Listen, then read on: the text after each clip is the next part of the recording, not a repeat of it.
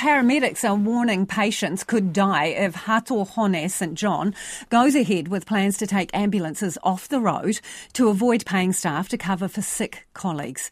The emergency ambulance provider to 90% of New Zealanders insists the cost cutting moves won't compromise patient care, but admits some non urgent cases will have to wait longer.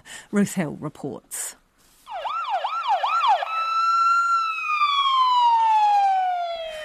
It's the sound you never want to need to hear, but when you're anxiously waiting for an ambulance, that siren is the most comforting sound in the world. 24 hours a day, 7 days a week, Hato Hone's St John's ambulances attend to nearly 390,000 emergencies and take more than 460,000 people to hospital every year. However, on Friday, management informed staff that to cut costs, the service is limiting recalls. That's when backup crew are called in to cover for colleagues off sick or on holiday. The sector's biggest union, the Ambulance Association, says that's putting lives at risk. Its National Secretary, Mark Quinn, has fielded calls from Taranaki and Southland to say frontline services are already affected. Yesterday, because of this measure, they are standing trucks down. He says even when there's normal staffing, some patients are waiting up to six hours for an ambulance, while so called ramping is still endemic in some regions. That's when ambulance crews are parked up at hospitals for hours, looking after critically ill patients because emergency departments are too busy to take them. So you start throwing it all into the mix, you're starting to get a Swiss cheese effect. That all the holes are going to line up, and there will be death because nobody will be available. Hato Hone St John Deputy Chief Executive Dan Ohs, who heads ambulance operations, insists taking some ambulances off the road at times won't affect the quality of patient care overall.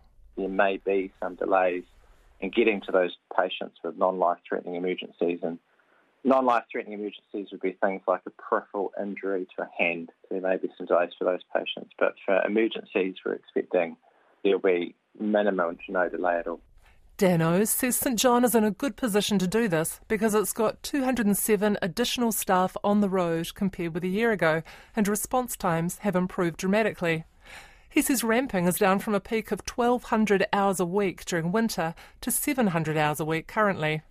Hato Hone St John is $5.5 million in the red for this financial year and is looking at a number of cost saving measures across the board, including delaying some longer term projects and slashing non essential travel.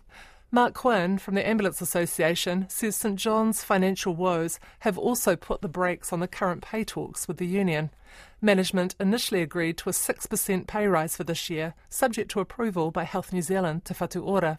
Now they've come back and said, no, we've got nothing. We've got, we can't give you the 6%. We've got nothing. We can't even put a percent on the table. Can't put even a dollar on the table. So they're blaming Te Whatu Ora and Te Whatu Ora blaming St John. No one from Te Whatu Ora was available for interview, but in a joint statement with ACC, it says Hato Hone St John is responsible for operational matters, including decisions that impact its service costs.